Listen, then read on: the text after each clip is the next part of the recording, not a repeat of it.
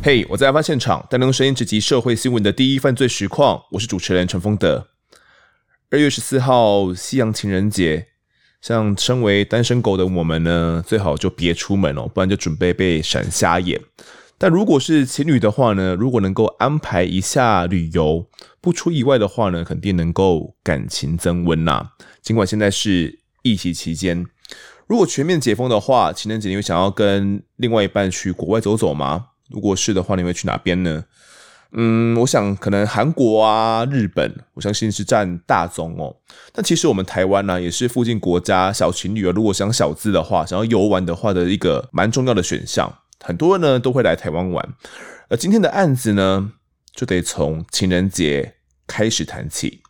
先介绍一下今天的来宾，是前台北市警局建成派出所的所长顾清祥，清祥哥好，冯德你好。是清祥哥，现在好像是在市警局的。呃，我现在在犯罪预防科。犯罪预防科在干嘛的？呃，我们主要是负责台北市监视器的建置跟维运。这是也有一个专门的单位在管哦。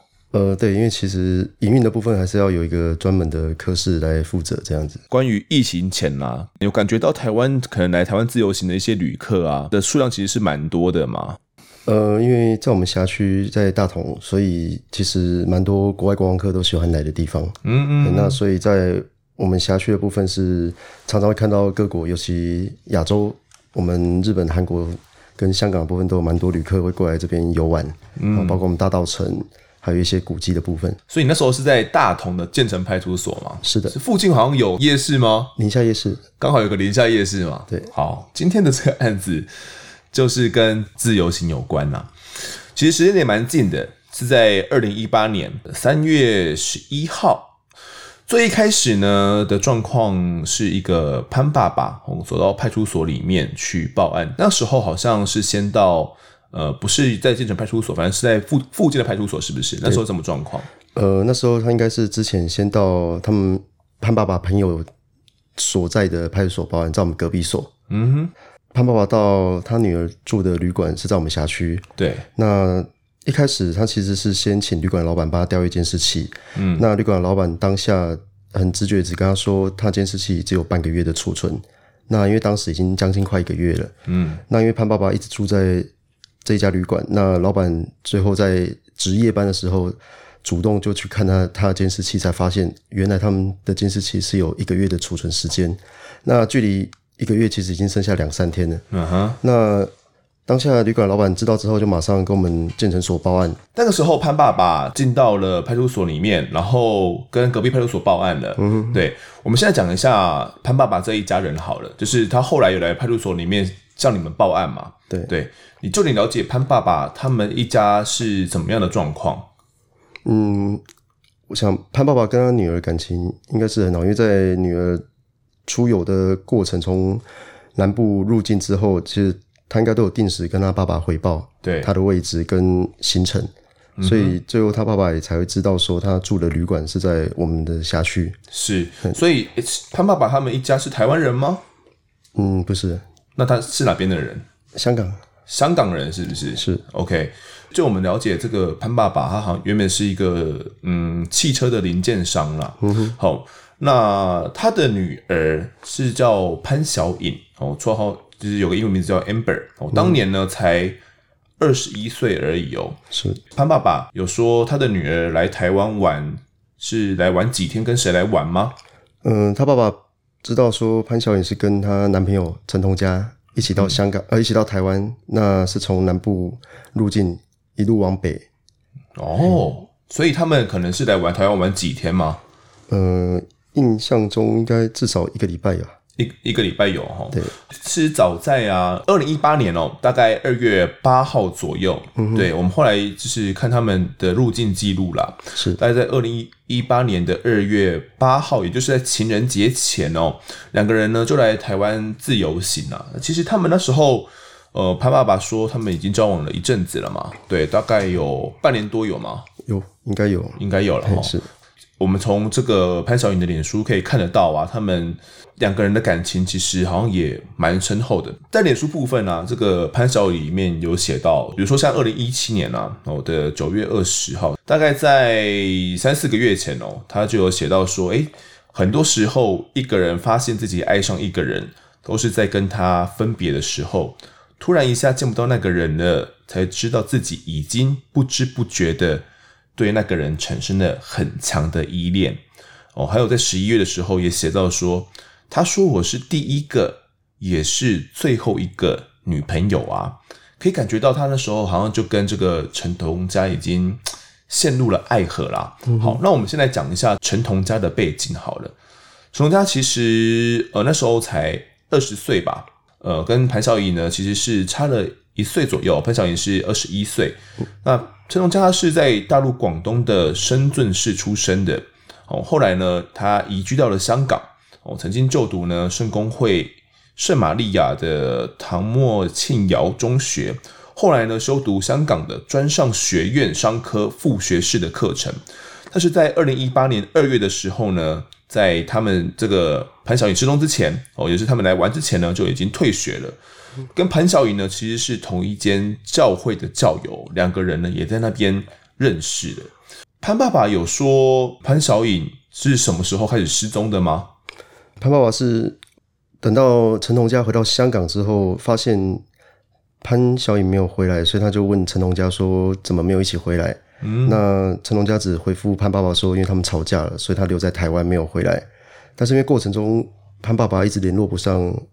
那个潘晓颖，对，所以他才觉得我可能隔了快一个月还没回到香港，快一个月了还没回去，是才赶快过来台湾。他住了旅店，从、嗯、这边开始早起。好，我们先重重新整理一下，从二月八号，他们两个小情侣来台湾玩，然后感觉是要玩个十天左右。嗯、哦，还有他那时候还有跟爸爸约好说。呃，十七号就要回去香港了，是不是？对，他们都有用通讯软体在联络。哦，那时候准备要过年了嘛，过农历春节的样子，时间应该差不多，时间差不多、嗯、哦。可是回去，陈同佳跟他讲说吵架，吵架了，所以就他就没有回来，女儿就没回来了。是，嗯、呃，其实有时候会这样啊，是没错。但是照理说应该联络得到。对，照理来讲，就算吵架了，你也要。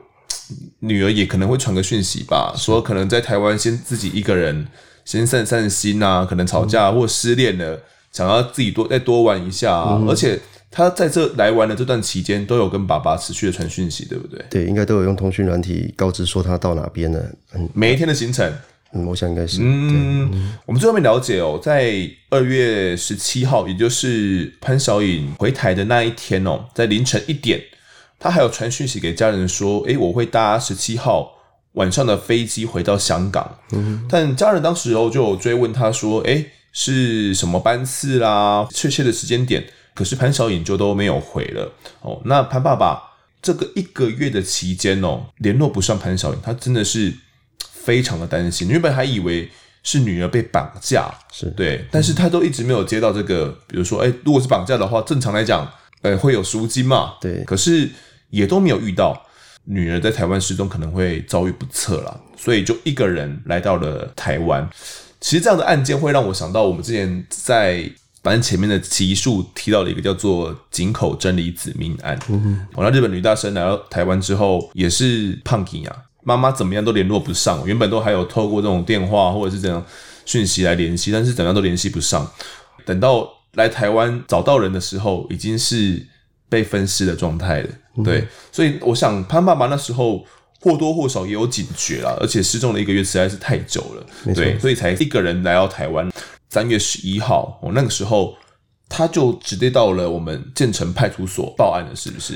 呃，他一开始先到先到隔壁所，因为他朋友先带他到隔壁所，然后先报失踪。嗯、那报完失踪之后呢，我们他就回到他的旅店，那我们是透过旅店的老板来跟我们报案说。他掉监视器的状况，老板老公，爸爸是因为他也是入住潘晓颖住的这家旅馆，那他当下也是拜托旅馆老板说可以帮他调一下监视器，嗯、看一下能不能知道他女儿跟陈同佳的入住状况。那当下老板以为说他们的监视器只有储存半个月，对，所以一开始有先告知潘爸爸。嗯、那潘爸爸当然希望说老板还是可以多帮忙。结果老板就在当晚值夜班的时候，自己调一监视器，才发现说原来他们储存的天数是有到一个月哦。那距离覆盖其实已经剩下两三天，所以旅店老板也很警觉，就直接跟我们报案。对，那同事当下也到旅店去做一个了解跟确认。嗯，那我记得那天我刚好是轮休，嗯、所以轮休的时候刚好我们副总直接通知我这个案子，那就直接讲说有两个人一起进去旅馆，但是却只有一个人出来，而且还提着很重的行李箱，嗯，又是香港籍。那当下我直觉就觉得，嗯。这一件应该有问题，那所以我就马上赶回旅馆，也不休假了，就跟潘爸爸了解整个案情。那当下也通知我们侦查队长，嗯，也跟他报告。那就刚好冥冥之中都是有注定的，就都在同一天。先谈一下说，嗯、呃，我们到了之后啊，就马上就一起看的那个那一段 CCTV 是吗？是。对，那你可以帮我描述一下那段 CCTV 大概是怎么样的吗？呃，就是当天大概前前一天的晚上，他们一起买了一个新的行李箱。是什么颜色的？呃，我记得应该是粉红色的吧。粉红色的，应该是粉红色的。可能可能是呃，因为隔天就准备要回香港了嘛。嗯。可能是什么行李装不下啦，买了太多名产什么的。他们前一天好像还有去附近逛夜市，你附近也有个宁夏夜市嘛，刚好也是算是蛮知名的一个夜市啦。是。可能就在那边就买了一个很大的行李箱，大概几寸啊？三十二寸。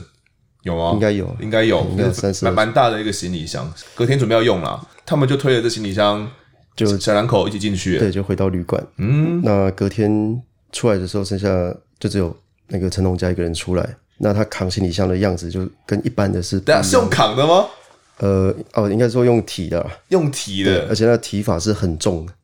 一般男生这样提，表示里面东西是很重的，就是用双手在提。对，用双手在提，因为陈同佳本身也是瘦瘦的。对，所以看他提的样子是蛮吃力的。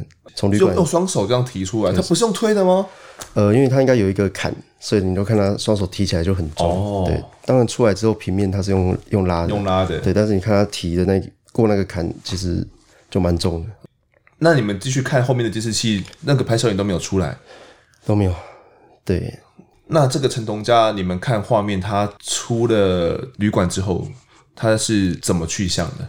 出来之后，我们就开始扩大调阅我们的监视器。嗯、那发现他就是往捷运站的方向走，沿着就往捷运站的方向。那后来我们也是到钓鱼捷运的监视器，嗯，也发现他搭上捷运，就一路追他到底往哪里去？到底往哪里去？对，哇！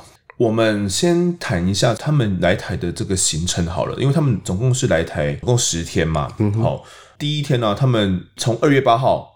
香港飞到香港机场之后，准备要庆祝这个情人节。第一天就到这个旗津的彩虹教堂去游玩啊。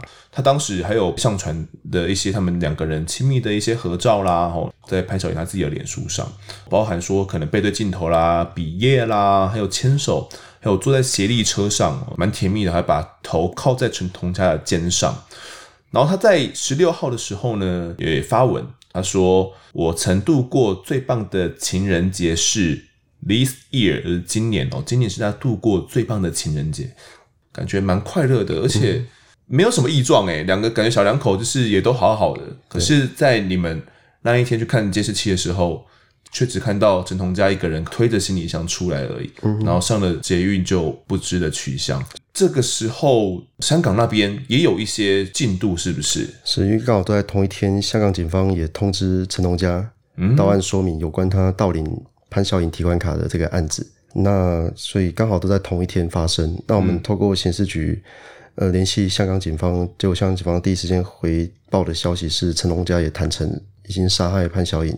那第一时间他讲的是，嗯，把他弃置在捷运的置物箱。那我们第一时间也是赶紧联络捷运公司跟捷运检查队，对，看是哪边的置物箱比较有可能。但其实当下我们是觉得不太可能会把大体放在置物箱。这么久，置物箱呢？对，因为捷运有置物箱，但他们会定期会去做个清理。如果真的放那么久，其实应该也会有味道出来。那所以我们正在联系的过程，香港警方传回来说，陈同佳坦诚把他弃尸在竹围捷运站。那时候去调 CCTV 就有调到，呃，你们派出所附近搭上捷运之后，对，坐坐坐坐到竹围捷运站是这样子吗？呃，其实我们那时候调是已经确认他有搭上捷运，嗯，对，那我们就已经同步派人，我们就赶快赶到竹围捷运站的现场。对，然后请同仁到现场再继续调阅，嗯、看他是往哪个方向。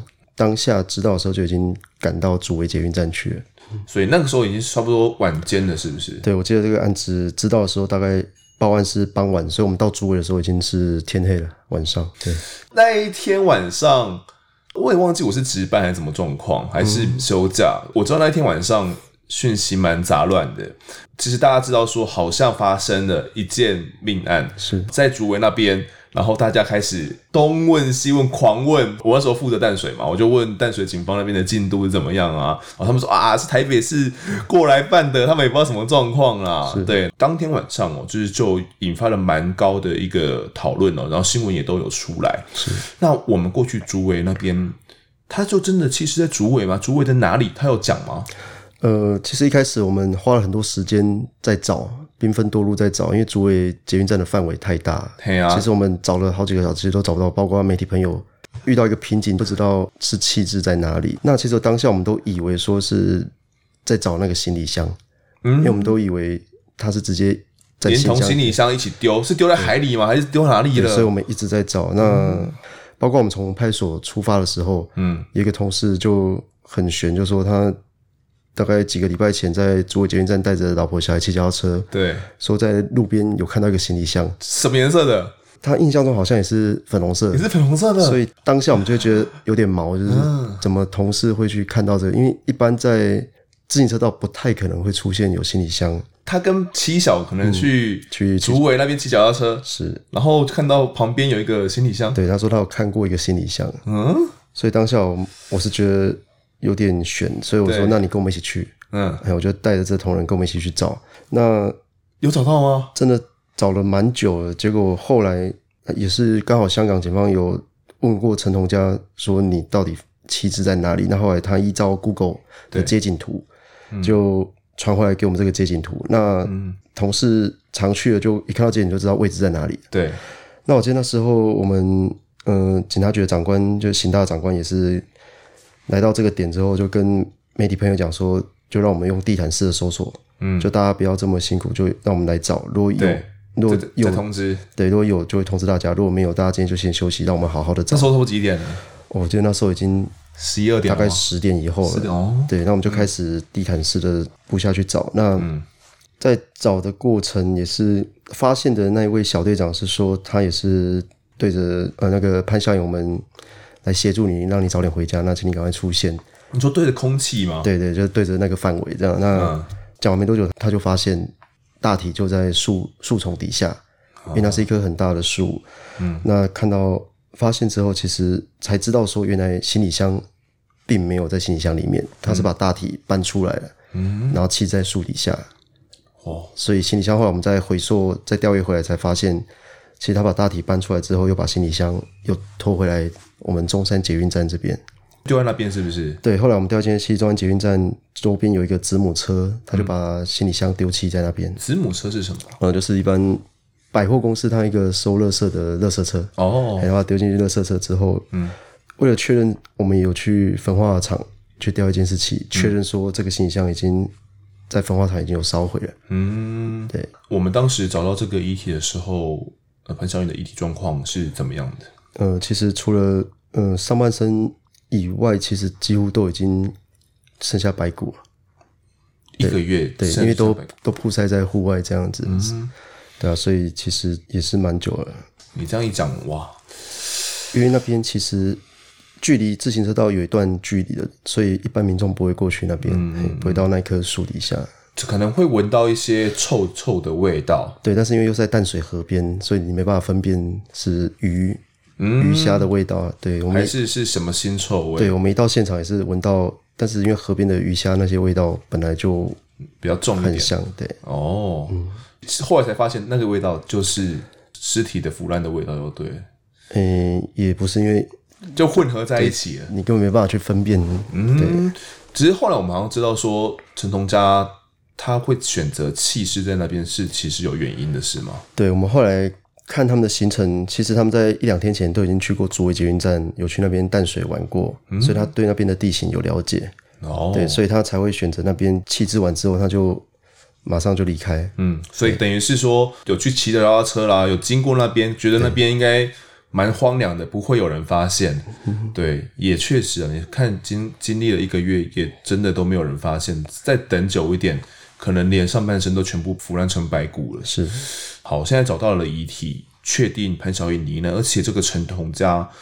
呃，因为他盗领这个潘晓颖的存款嘛，嗯、也同步在香港被警方传唤到案。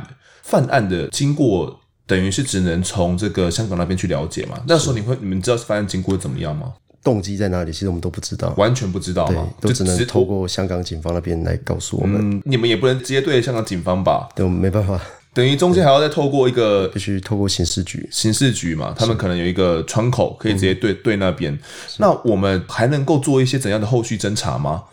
嗯，我们这边能做的就是把相关的监视器调阅完整，包括他们的动线啊，还有去过的地方，能够收集的证据，我们会尽量收集。嗯嗯，嗯房间里面呢？房间里面其实我们鉴识中心都有采证过，包括一些重要的基证也都有带回去。嗯，包括枕头啊那些，其实。都有经过采证，嗯，可是那虽然过程也是跟经历个一个月了呢，对，所以就是能做的，我们都尽量能够做了，尤其证据保全的部分。嗯、当时连这个水管的部分啊，嗯、因为想说，哎，会不会水管，比如说在浴室里面，会不会有一些遗体清洗啦、嗯、血迹的清洗的一些痕迹，连这个水管都有特别去采集。对，潘晓颖的爸爸来台湾的时候，其实是有一个朋友。跟他一起来的、哦，是他当时候也有受访，他就说，其实潘爸爸是这个日本三菱公司的进出口代理商啊。哦、嗯，然后他说，呃，他也赞称赞了台湾警方办事能力真的很好，让他很敬佩。但他说，其实他当时呢，潘爸爸在香港也有报案，但香港因为法律的关系呢，他们第一时间也没有办法处理。直到潘爸爸抵台之后呢，是都是由他一起去派出所啦，或者是移民署。各处去跑，那也跑遍了非常多的庙宇，因为他们好像是有信信相关的信仰，庙里面去祈求说，诶，看什么时候能够找到这样子。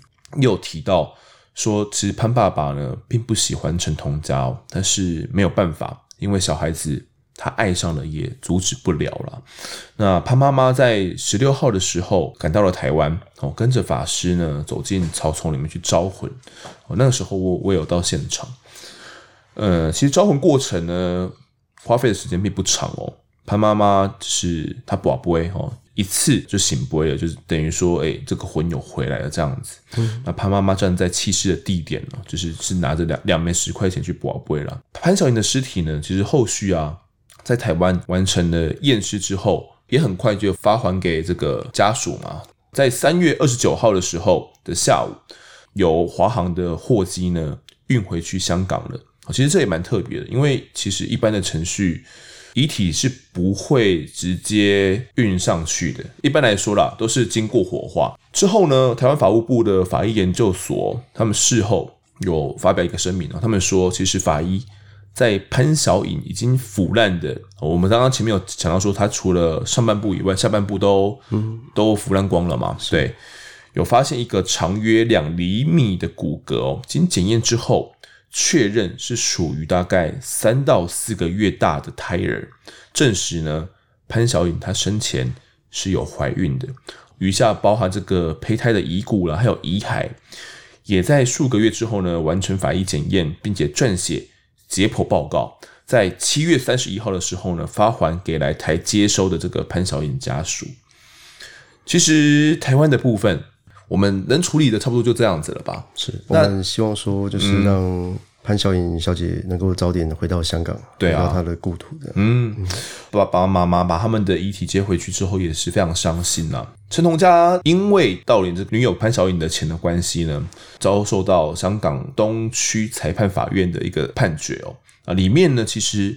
有谈到了整个犯案的经过，因为相对相较于香港，其实我们是没有取得这方面的自白的，我们只是尽量的能够把遗体去保存嘛，然后尽量去呃收集他的整个犯罪的证据。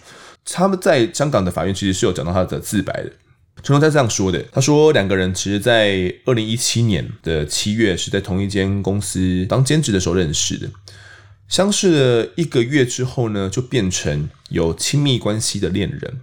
在二零一七年的十二月上旬呢，潘晓颖大概已经怀孕了大约五周。之后呢，在二零一八年的二月八号到二月十七号的期间呢，两个人结伴到台湾旅游，而陈同佳呢是支付机票跟饭店住宿的人。在台的最后一晚呢，两个人一同去逛了夜市，并且买了一个粉红色的行李箱。两个人呢返回旅店之后呢，有发生过性行为，但后来发生了争执。陈同佳说，在争执期间呢，潘晓颖告诉他。自己已经怀孕了，而且胎中的婴儿呢是属于她前男友的。潘晓颖后来还给陈同佳看了一段影片，里面记录呢潘晓颖跟另外一个男子的性行为过程。陈同佳在判决书是这样说的：他说他当下感觉相当的不安以及气愤，在争吵过程中呢，把女友的头给撞在墙上，就用双手从身后勒住了潘晓颖。潘晓颖跟他在地板上争斗了大约有十分钟之久，直到最后潘晓颖断气为止。他把尸体装进新购买的粉红色行李箱后呢，人在饭店的房间里面睡觉哦，等于是他们共眠了一晚。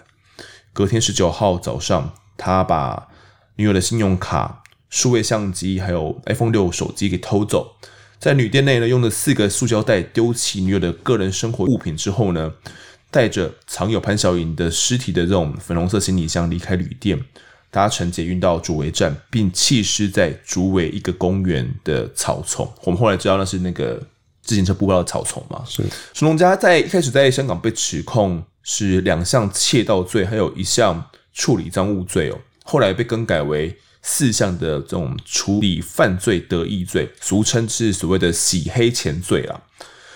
在二零一九年呢的四月十二号，陈同佳在香港东区裁判法院承认了这四项罪罪名哦。同月的二十九号呢，高等法院判他二十九个月的徒刑哦，也就是两年五个月徒刑。陈同佳也很快入狱了，但是在二零一九年的十月哦，他就因为刑满呢就被释放了。而因为呢，香港台湾之间没有所谓的司法互助协定。加上因为这种相识命案啊引发的逃犯条例的修正案内容哦，最终演变成香港的反送中事件的导火线。陈同佳呢，直到我们节目哦，你们听到的时候，都还没有送交来台湾审判，也没有在香港当地审判，所以呢，直到目前为止，其实潘晓颖的家属都还是等不到一个判决的结果的。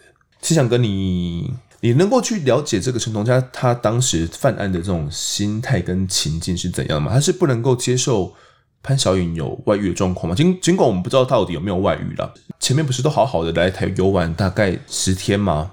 嗯，其实我们遇到很多凶杀案命案的部分，一些动机，其实很多当下的反应会会让人失去理智的。那我想，可能这一个事件对陈同佳来说，可能对他打击。太大，所以让他做出了这么不理智的行为。那在我之前承办的案件里面，有一个凶杀案，也是男女感情的纠纷。嗯，那也是当下就是因为气愤，就直接用兰博刀直接把女子杀害。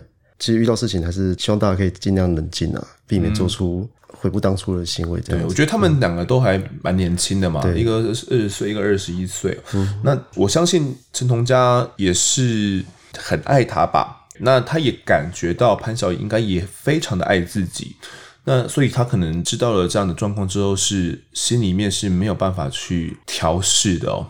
依照过往经验呢，现在哥你觉得，嗯，对被害者家属而言哦，嗯，他们想要的是什么？是不是对他们来讲说，不管在哪边审判，判的有多重，他们可能重点是想要看到所谓司法正义的这种展现。是，我想在这样的案件发生，以被害人家属的心理，当然是希望。呃，加害人可以得到法律上的制裁，或许对他们来说也是一种心灵上的抚慰。嗯，那你过往的那个案子，当当时的经过大概是怎么样的？嗯、呃，其实他也是男女可能是感情上的纠纷，男生可能也是可能爱不到女孩子，就一时气愤也是就把她杀害了。那、嗯、当时他杀害现场，其实他人也没有跑，他还是留在现场。嗯，对，那我们当下就直接逮捕，那一样移送法办。哦，等于是爱不到就把他人也就就杀了，对不对？是。其实跟我们这个我们称为这个案件，我们称为港女相尸命案啊。对，这个案子，其实也是我相信也是同样状况，他也是非常爱潘晓莹的。我相信啊，不然应该不会去把他动手杀害。我想，其实最后不管是香港或者是台湾人民啊，大家呃最想要看到的哦，应该都是司法正义的实现。就是杀人者，大家都觉得应该要接受到适当的刑罚哦，不管支持死刑或者是不支持死刑，我觉得大家都应该站在同样的想法，就是他应该受到适当的刑罚。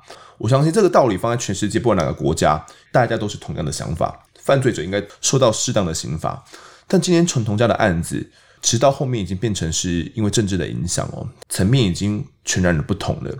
他现在其实已经出狱了，恢复自由之身，但他只要不来台湾，就可以不接受到司法的制裁吗？这集的案发现场，我们先谈到这边，也感谢新翔哥今天的分享，谢谢。插入一个工商时间，五月八号母亲节前夕，欢迎大家来到板桥的新北市民广场，参加我们的二零二一东东森森好朋友生活节。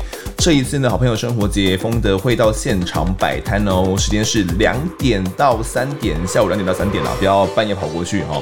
那去的时候呢，其实呃，我们在摊位里面呢，会有一些特别的小活动。哦，那先让我保密一下是什么小活动啊？总之到现场的时候呢，嗯，有机会你可以在我们的 podcast 里面呢听到你自己的声音哦，而且你还可以呃参加完一些活动之后呢，可以去抽奖，有机会可以抽到 Apple 的 AirPods 蓝牙耳机。如果想要的话，记得一定要来，好不好？希望铁粉们可以来踊跃支持，是我很怕没有人呐。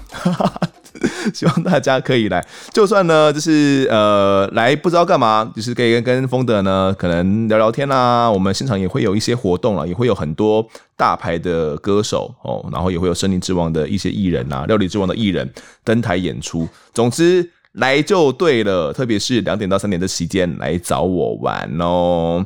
好，最后呢，我们来练一下我们在 Apple Podcast 上面的留言哦，很久没有练了，发现积很多。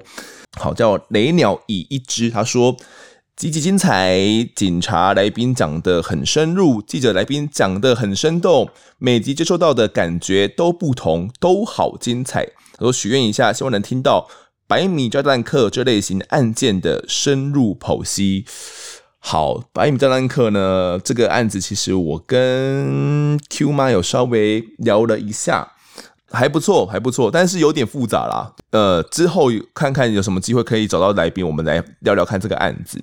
好，下一位 Y U L I N G I I，好，他说恐怖情人题材，他说丰德很棒，很喜欢你们保持中立看待命案，不为了迎合听众刻意激起情绪或制造对立，有素养，期待更多的节目。另外许个心愿，想听恐怖情人题材。好，这个回复一下，我觉得。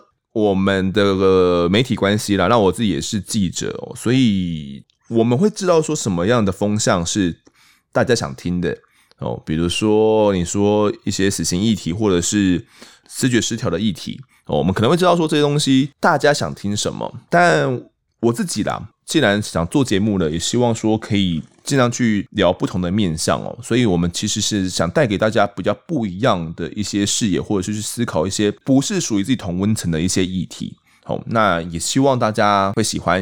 那恐怖情人题材的东西呢，很多，我相信还有很多案件可以聊的。像我们今天这个就是恐怖情人题材啦。下一位是之前来留言过的 Bagel Dean，他说加油，有修改留言。他说发现主持人有念到我留言。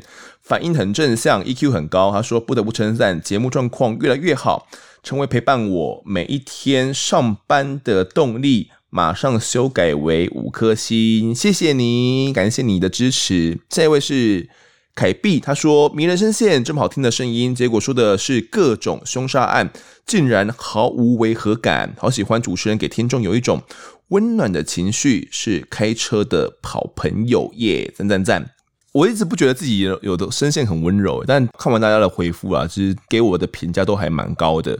那也谢谢我的声音是能够陪伴着你们，也感谢各位喜欢，我们会持续加油的。那我们今天的节目呢，就到这边，感谢大家收听。如果喜欢我们节目的话，欢迎到 Instagram 搜寻我在案发现场，就可以追踪我们，掌握更多案件消息，也可以跟风头聊聊，给我们建议。各收听平台上按下订阅跟五星评分，就是对我们最好的支持。如果在 Apple Podcast 上面留言，我也都会尽量在节目中给出回复。跪求听众们推荐给身旁的好友，一起来听听看我们聊案子。案发现场，我们下次再见。